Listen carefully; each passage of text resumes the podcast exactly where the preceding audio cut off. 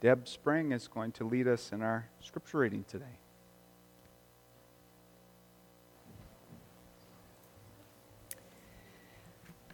Our reading today is from the book of Chronicles in the Old Testament.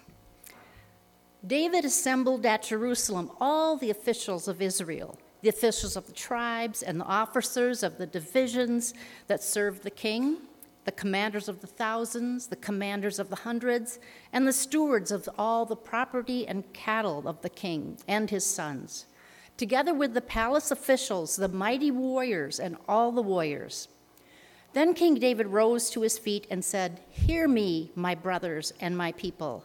I had planned to build a house of rest for the ark of the covenant of the Lord, for the footstool of our God, and I made preparations for the building. But God said to me, You shall not build a house for my name, for you are a warrior and have shed blood. Yet the Lord God of Israel chose me from all the ancestral house the, to be king of Israel forever. For he chose Judah as leader, and in the house of Judah, my father's house, and among my father's sons, he took delight in making me king over all Israel. And of all my sons, the Lord has, excuse me, for uh, all my sons, the Lord has given me many. He has chosen my son Solomon to sit upon the throne of the kingdom and be Lord over the Lord over Israel. He said to me, It is your son Solomon who shall build my house and my courts. For I have chosen him to be a son to me, and I will be a father to him.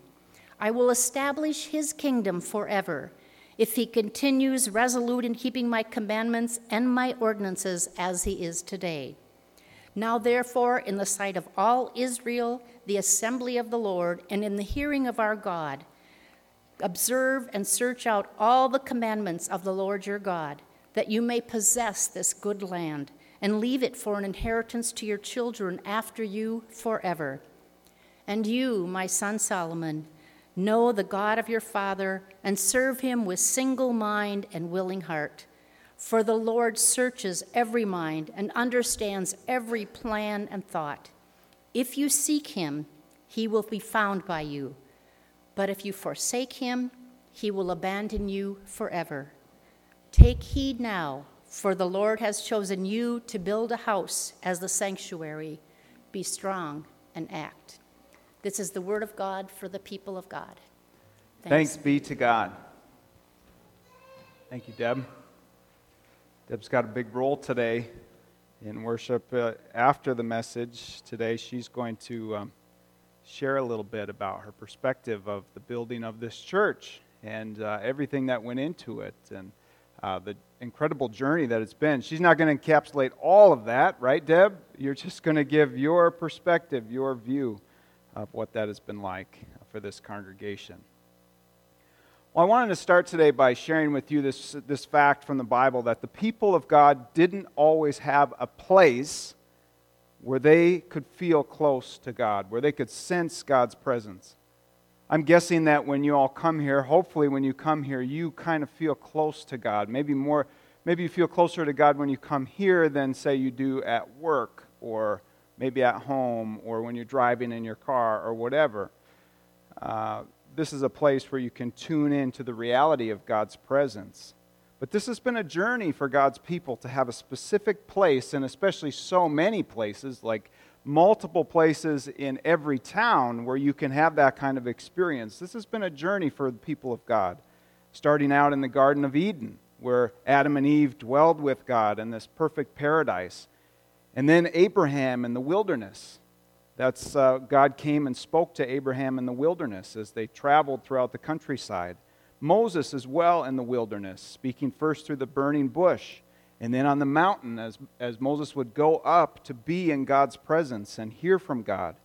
And then in this amazing uh, development in Scripture and the a biblical narrative, what's called the tabernacle, is this really uh, incredible, intricate uh, network of tents that were all encapsulated by kind of like a fence around the outside. And this had a specific tent where the, the priests would minister in a certain way where they could uh, be close to the presence of God, but not so close.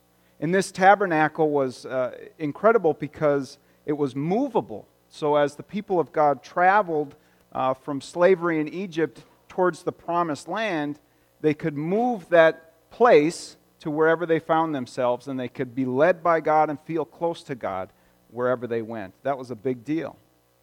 And throughout this journey, the Lord provided immense abundance for the people of God, for the Israelites, culminating with King David. David was referred to by God as a man after my own heart. That's what God said about David. David loved the Lord and had great success as a military leader and king. And God blesses David with this incredible vision of a temple, a place with permanence, a beautiful temple, a place where heaven would meet earth with generational permanence in Jerusalem. So this was a big deal because this was a place where now God's people could feel close to God and honor God and serve God and be faithful to God now and in theory forever. This would be something that they could hand off to their kids and grandkids. And so, if this was the journey that your people had gone through of not having a place like that ever, and then having one that was not permanent and not nearly as stable and secure as as a, a temple. You know, the tabernacle was uh, not nearly as secure as the temple. This was a really big deal. So David gets this vision and is incredibly moved by it. And this vision had two parts. One are the specifics of the building, which I would encourage you to uh, read this part on your own. If you look in the Bible at 1 Chronicles chapter 28, which is what Deb read to you, beginning at verse 9, no, I'm sorry, beginning at verse 11, you can read some of the specifics of the building. Now, this was the best of the best. I look at our church and I say, we have some of the best of the best at this church. If you ever look at our doors, they are really nice, solid wood doors, okay? That, for our generation, that's the best of the best. And that's just one example. But in David's time, for the temple, we're talking gold everything. And if it wasn't gold, maybe not literally everything, silver. And maybe some stuff that was insignificant was like bronze. But this idea was supposed to be that the temple of God, the vision that David had received, was going to be the best temple out there. Because other faiths, people who believed in not the God of the universe, the one true God, but other gods, they had temples as well. They believed that a temple or a mountain was a place where heaven met earth and where you could feel close to that God. But this was going to be a statement that our God, the God of Abraham, was the one true God. And the specifics of the temple are a big deal because they illustrate that reality. Can you imagine if this was all gold? Like, that would be impressive, right? Right? and what the people of God would need to do to bring this vision to pass was just as important. Because this vision that David was providing, that, that he received and wanted so badly to be the one to carry out, but had to pass on to his son Solomon, uh, that was a generational vision. Did you catch that part at the end? This you will leave as an inheritance to your children after you. It's not just about these people who received this vision. It's not just about David. You could say it's not just about us here today and what we experience here at this church, which, yes, is important. But for the people of God, we're supposed to see things in generational perspective. How are our actions today leading to generational blessing for tomorrow? That's the idea. And so, one part of the vision is the specifics of the temple and to see how incredible it will be. And the second part is how the people of God would need to act, how they would need to live to bring this generational vision to reality. So, first, observe and search out the commandments. That's pretty easy to understand, isn't it? We don't have to get cute about what do we need to do to bring this vision to pass. Seek out and observe the commandments. It's not a passive sort of instruction, it's active. Actively seek out God's commandments live them out to the best of your ability. Okay? Got it? Got it? And second, know God. Like, not just know about God, but know God personally. Dwell in God's presence. Let God into your heart and mind. Know God and serve God with a single mind. Single mind is just uh, with a focused intention. The things that you do best in your life are the things that you do with a single mind. I know that you all have things that you do very well when you have a single mind, when you prioritize that action, when you're putting your whole heart and mind towards it. That's what God is telling us to do. David is saying, in other words, do what I've modeled to you. This is all you need to do to bring this generational blessing to pass. Let's stop for a second and say, next week we're going to talk about the financial component of the temple, which David also leads by example. Uh, we're going to we're going to talk about that more next week. But David says in this part, basically, do what I've modeled to you and teach and model it to others. If you want this generational blessing to continue, if you want to leave this temple as an inheritance to your children and grandchildren, then do what I've done and keep doing what got us here to this place of blessing. So the reality is that the people who heard this vision wouldn't be the ones who would see it happen. Maybe some of them if they were lucky. But they would need to focus on being faithful if they wanted this, this vision to come to pass. They would need to trust that if they were faithful, if they did what God asked of them, that God would, bring, would make it happen, that God would bring it to pass. Now, friends, it's worth pausing here to remember how many people in our congregation. Reality is that we're so blessed here that actually, probably about half of you have never met some of the people who received this, this vision of this new church, of this beautiful temple the best of the best. Certainly in Lake Crystal and probably in Mankato as well. The best of the best. So many people from our congregation who were here before you received this vision. And they're not here to see it happen, and especially to have paid off the mortgage like we did and like we're going to celebrate next week. Those people, they needed to focus on being faithful to trust that if they just did their part, that God would make it happen. They had a similar experience to the people in this text. They heard this vision of a church, of a way to continue this congregation, not just for another five years or for 10 years, but for generations.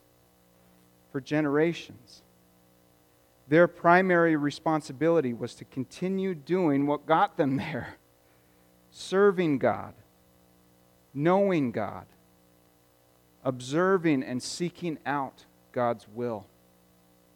This is what one uh, person who was very uh, had, had a very big role in the entire process of visioning for the, the church and, and uh, a part of the building process and is still involved today.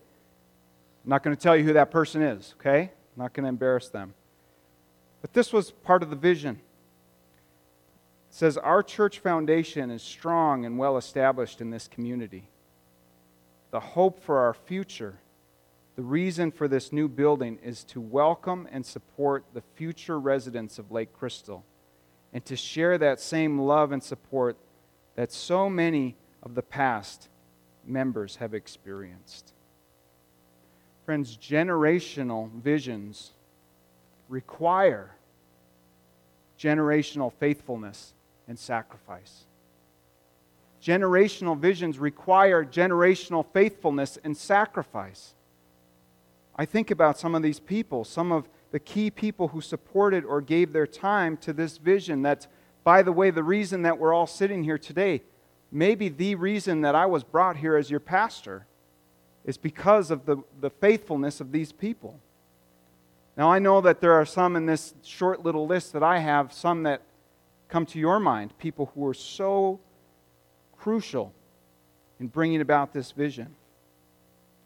But these are some of that I think of who are gone, who are so important, some of the key people. Al and Marianne Norman,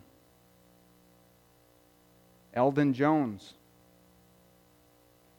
most of the Norman family, Liz Sant. Sonia Trishman.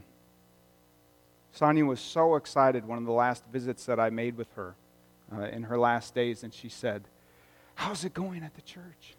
We just didn't know if it would happen, and we, she was just so excited to hear that it was going well. Jerry Barnett, just being here every week and being a big part of why Christy and her family are involved here today. There's so many more. Friends, generational visions invite from us generational faithfulness. We're experiencing the fruit here today of the faithfulness of others who have been here before us. But maybe the most inspiring part of what I've heard, I heard this early on, about the journey that uh, this congregation has been on. This was a teary eyed comment as I was hearing some of these specifics. I heard a lot of the specifics of what had happened and all the stages. I heard about the extra sacrifices and time that were, rec- that were required. Vision meetings over coffee that were first casual and then led to more serious meetings. Meet- extra meetings with leaders and uh, meetings with the congregation to vote and decide and, and chart a course, meetings with the conference, the people who kind of oversee uh, all of the Methodist churches. And the conference said, right? The conference said, don't do it. and here we are. Those are some hard meetings. Meetings with architects, meetings with contractors, meeting with other professionals, tours of other church buildings, including, by the way, the UMC church in Blue Earth, which is a, a, replica of what we're standing in now. It's a little different. One of the pastors there told me ours is better. All right. Friends, it's easy to forget or take for granted the faithfulness and sacrifices that led to this generational blessing that we are experiencing today. Well, maybe the most inspiring thing that I heard about this entire journey was the teary eyed comment interspersed with all these other stories that when they were, t- when they were touring the congregation in Blue Earth, there was the discussion that this church was not being built for the people who were doing all that work. And as the tears welled up in the person's eyes, they said, We're building this church for the people who aren't here yet. That's maybe one of the most inspiring things I've heard in my six years here. It's this idea that we are not just here for ourselves, but we are here for the generations that follow us. Yes, this was a practical build. Yes, there are seniors who can come here because we don't have stairs and all of that, but the primary purpose for this generational vision that we are experiencing now and celebrating in a, a, climactic way next week, the primary purpose was for the people who weren't here at that time. That's a lot of you. That's a lot of you.